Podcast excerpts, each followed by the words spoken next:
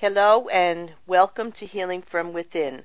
I am your host, Sheryl Glick, author of The Living Spirit, a tale of spiritual awakening, maturing soul life, and a guide to cooperative and purposeful life experiences for us all as we learn to understand more about who we are and what life is really about. I am delighted to welcome for a third time on the show Roberta Grimes, author of The Fun of Living Together, co-authored with friend Kelley Glover. To hear other past shows with Roberta and myself, go to my website, sherylglick.com, and check out the radio page. Hello, Roberta, and thank you again for joining us. I'm thrilled to be here with you. Thank you so much for inviting me. You just keep putting out these wonderful books. I don't know how you do it so rapidly. I have a third book in the process now, but it's taking a bit longer than I had thought. Roberta, as listeners of the show are well aware, my guests and I share intimate stories of awakening and a metaphysical search of energy for developing a clearer, intuitive sense of the human and divine condition, and to recognize how necessary it is to observe and honor both our physical and spiritual essence in order to improve the quality of life individually and collectively. And the way the world and experiences are happening now so rapidly, it's very important that we have this discussion. In today's episode of Healing From Within, we will discover how Roberta, an attorney and prolific author, with her friend Kelley Glover, a musician, decided to work on America's racial problems so we can at last come together as a nation, moving past views and history. They will show that how the afterlife evidence that assures us that spiritual growth is the whole purpose of human life, and that religious traditions have not made this a priority, often has led us to judgmental conclusions, separation, and a less unified understanding of life for all citizens. We may see that racial problems may be actually solved in one generation and can create an economic boom that can shrink our national debt. So I always love to ask my guests to remember earlier events, and perhaps today you want to tell us how you met your co-author and how this idea for this book came together. Kelley Glover is a wonderful, wonderful woman. I met her through church. She and I both were part of a Unity church in Plymouth about, more than 10 years ago now. And she is the music director there. She's got a beautiful singing voice, and she's got a degree in music. She started teaching singing to my very, very tiny grandchildren. And I kind of wanted to learn singing too, so we started to be friends, and then we started going out to lunch. We you know how you sort of find people you click with? We really clicked, partly because she's kind of serious too by nature, and she was very much involved in doing things sort of business-wise, and so we were giving each other advice. We started having lunch about once a month, and this was like a decade ago, and people who see her picture on the cover of my book may be surprised to learn that we never talked about race. It never came up. It was never important. We were just friends who, really supported one another and enjoyed one another's company. But about, probably a year, 15 months ago, we'll say, I had a question which I needed to ask, and I wish I remembered the question. I don't even remember it. I needed to ask a person who was black, who would know the answer to the question. I was just curious about something. So I randomly asked her at lunch this question, because usually she was right there in front of me, and she's really my closest friend who's black. And she told me what later never happens. She said, I never answer questions like that from white people. Most black people will not answer those questions. But she loved me enough, and she trusted me enough to tell me the truth. And I was horrified to hear, this woman has a master's degree. her father has a PhD. They are very comfortable financially. She is upper middle class in every possible way, and she's still got to deal with all these issues. I was horrified. So then I started doing the research, and she and I would talk about the research I was doing, and she kept answering my questions. And pretty soon I said, you know, this is a book, but I can't write it without you. She said, I think I was born to do this. Absolutely. So that's how the book happened. Yeah, I was going to say to you that when you said, you know how you know someone that you want to be with. Well, Spirit brings us together at the proper time with people who are important for our own development and also to share with others, especially those of us who are motivated to understand how energy works and how life works in different dimensions and the afterlife. So we're brought together with a lot of people who help us and serve a purpose in our sharing this with other people. So, nothing is random. We're not alone. No. Our guides and teachers are always around us, and they are bringing us to meet people that it's best for us to meet at the proper time. But, not only that, but we had just moved from Florida to Austin, all feeling we really wanted to move, and there was really no good reason for it. And I almost immediately felt a craving to find a church. So I met her as part of this whole, I think it was all engineered by Spirit, actually, and because of this book. Yes, absolutely. And I just want to say something that came to mind as you were talking. Now, her education and a musical ability and great spiritual sense still faced some impropriety in relationships with other people and may have felt separate in some way, shape, or form. But I want to say this is not only people of race. This is people of religion. This is people of gender. This is people somehow feeling this separate because they don't really know who they are and they don't really know what life is about, that we're a spiritual essence having a physical experience and we're really not separate from anyone or anything. It's just this physical world and our ego-based reality that makes us have those experiences. And maybe those experiences are very necessary for us to come back to a unity and oneness of thinking and to rediscover our soul and for us to mature as soul essence or nature as a soul being. So I was thinking of that as you were speaking, that not only she had something she felt she couldn't share, but I think each one of us has experiences where we felt separated from others for many reasons. And it's this separation that creates the dissension and the lack of understanding between people that it's creating so many problems now in our nation and our world. So when you and I are talking today about racial issues, we're actually talking about all kinds of differences that need to be transcended. Let's get on to, it's important. I agree with everything you say, but one thing it's very important for your listeners to understand.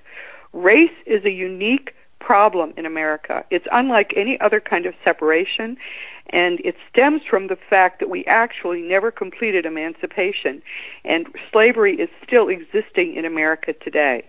This is something which most people have no clue about, and we have no clue about it just because the people who are victims of this problem are so hidden from most people. But yes, everybody has to overcome all of these separations, which are artificial. But there is an institutionalized separation between black and white in this country, which is at the source of the particular problems we are having with race. They're unique problems in that sense. Yes, all right. Well, we're going to get to that. And you start with saying Martin Luther King Jr. was one of the greatest Americans of the 20th century. And the United States of America is suffering its deepest divisions since the Civil War right now. And the causes of this discord, while they seem to be varied and complex, actually come down to one core problem that we need to address. And bringing our nation, our country together is going to require every heart in this effort. We're confident it can be done, and it's the right time, I think, now. It's long enough since the Civil War and slavery. The African Americans have come so far forward in this country and such an integral part of the nation now that it is the time that we can overcome this final last hurdle. So you said Martin Luther King was quoting Thomas Jefferson when he said in July of 1965, "We hold these truths to be self-evident, that all men are created equal, that they are endowed by God, Creator, with certain inalienable rights, that among these are life, liberty, and the pursuit of happiness. This is a dream.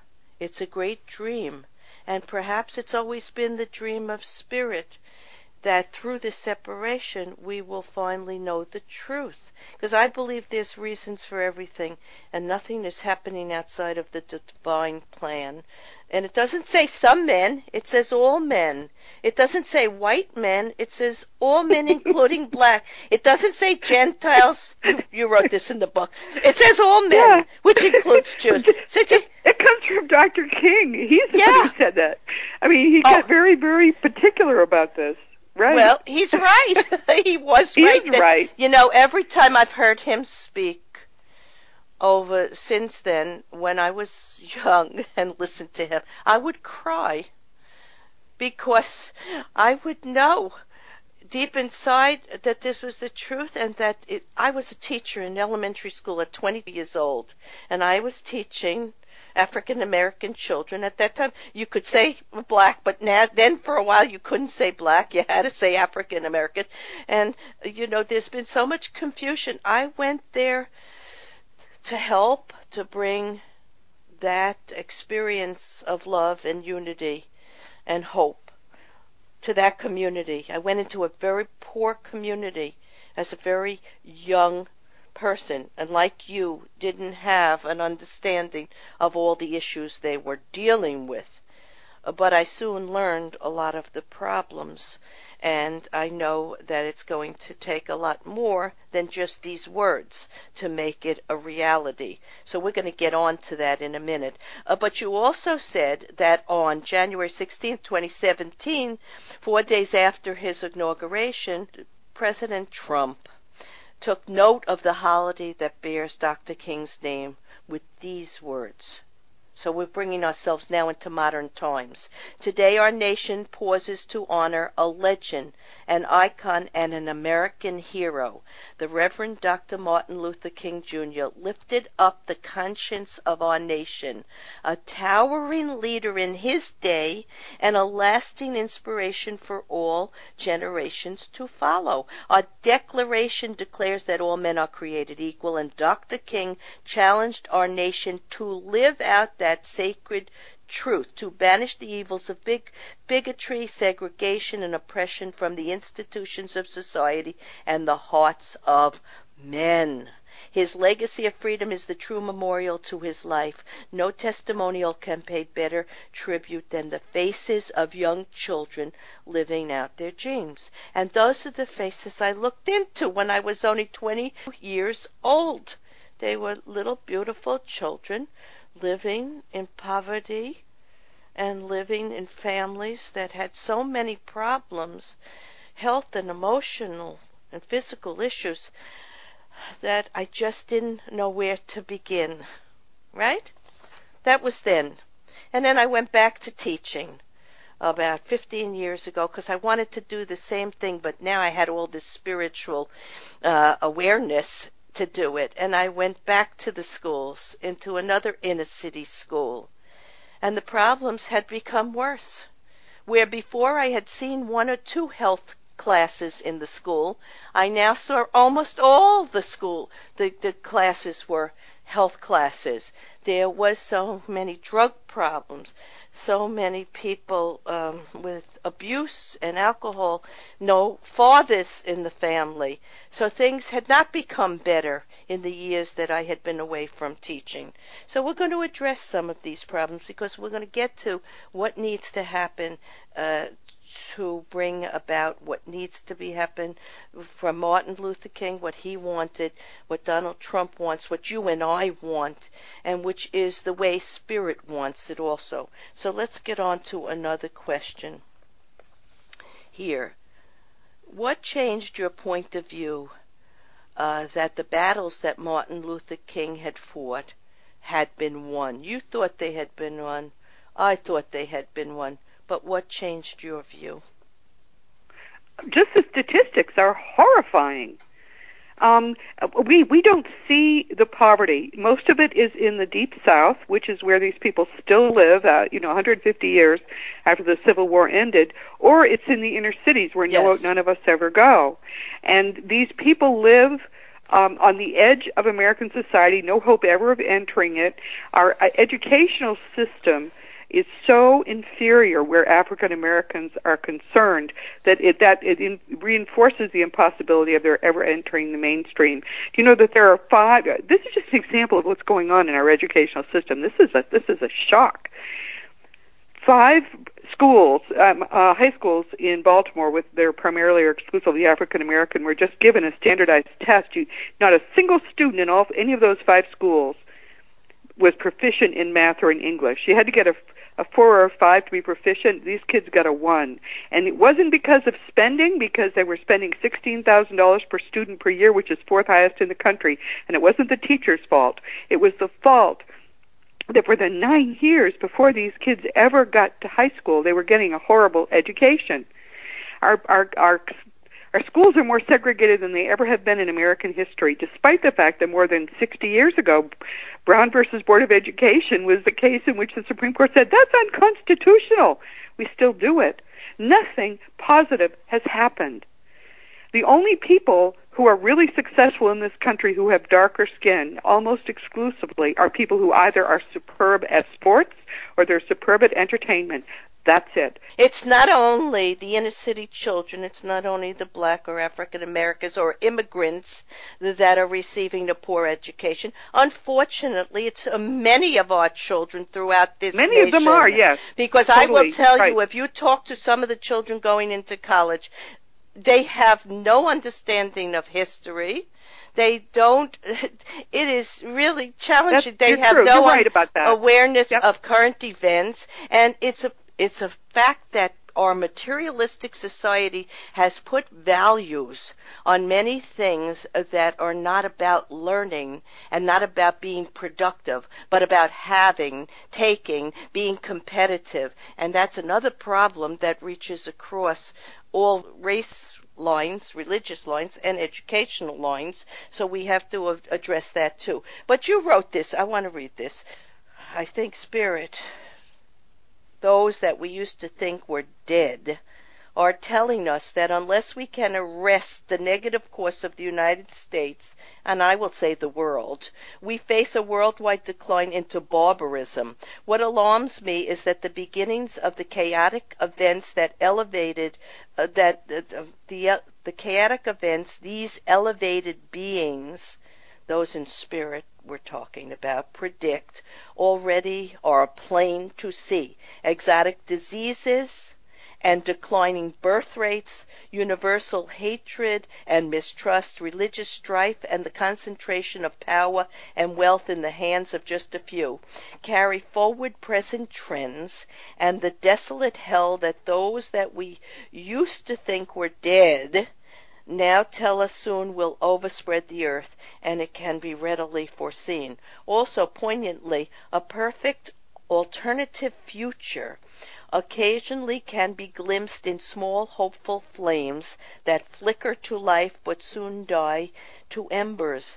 Either future is possible, but at the moment the worst case is ascendant. And this is the story. Spirit's watching.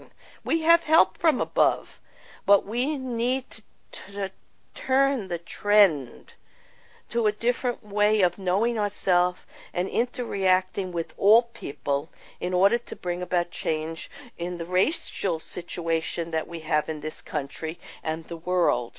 So it becomes clear that we have to go on to say, what are some of the ways we're going to do this? What are some of the things we need to do to bring about the changes that have eluded us for far too long. Are you asking me that? Yeah. What are we going to have to do? Well, here's the thing. All of consciousness is the only thing that exists. What we experience as consciousness, it's what manifests everything that we think we see around us. Consciousness exists in a range of vibrations, from the lowest, which is fear and all the negative emotions, to the highest, which is perfect love. Right. The reason we find it impossible to change anything is that we are always thinking from fear. You cannot solve any problem thinking from fear. All the issues that surround the racial issue, for example, they all come from thinking from fear. Mm-hmm. What Kelley and I have done has been to apply love to the situation. And with love, when you apply love, you come to understand that nobody is evil. Racism actually is not inherent. We teach it to our little children. When we think from love, we understand that's a bad idea, and we stop doing that. Yes. All the problems surrounding race can easily be solved by thinking from love and not from fear. Absolutely. But I'm going to tell you that we do have growing challenges: poverty, terrorism, economic disparities, disease and poor water conditions, climate change, lack of resources, pollution, religious divides, gender issues, an aging population that needs to work together for society. And these are the real problems that are also leading now to racism, sexism, religiousism, and so on and so on. But there are ways with the racial condition that we have that need to be done. And as a teacher, I saw some of the things that we need to actually work on right now. It would be to begin in the communities, to begin with family life, to begin with ending a welfare system which was only meant to help temporarily, not to create generations of people not learning to develop their skills and talents and come into the middle class and to stay that way. So we need to help the young people to have more regard for themselves and the lives that they want to create. And this has to start within the communities, these inner city communities, right down south in these communities. And it's the only way to perceive. You gave actually 5 ways to perceive: to empower them, to define human dignity and self-worth, to have intact families are essential to a healthy society. And children do need both parents. So we have to give them back their fathers. We have to encourage better relationships and marriages and family structure. And that can all begin in the community. And that can begin in the religious institutions and in the schools. And what else can we do? I think it's very important that we help people to form families, but I think it's very important that everyone listening understand that we, the American government, was what broke up all those African-American families. It's right in the statistics. In 1960, coming out of 100 years of hell, which was the Jim Crow period, African-Americans lived in families to about the same percentage as white Americans. Right up to then, all the family statistics were about identical, and in some cases were stronger for African Americans, even though they were living in hell in the Jim Crow South. Well, and then came 1965, and in 1965 the federal government began to tell people that it would take care of the women if they would. In fact, the way the men heard it was not as an offer. What they heard was, if you can't take care of your wife and children, you have to give them up to the federal government, or their children won't survive.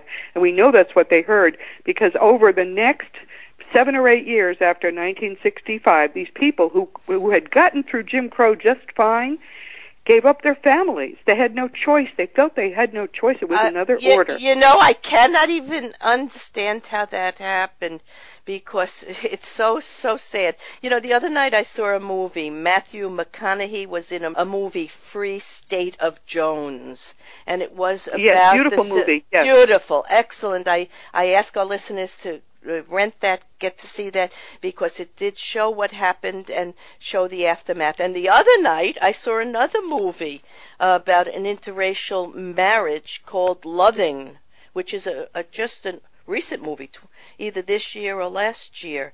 And both these show what happened to break up the families.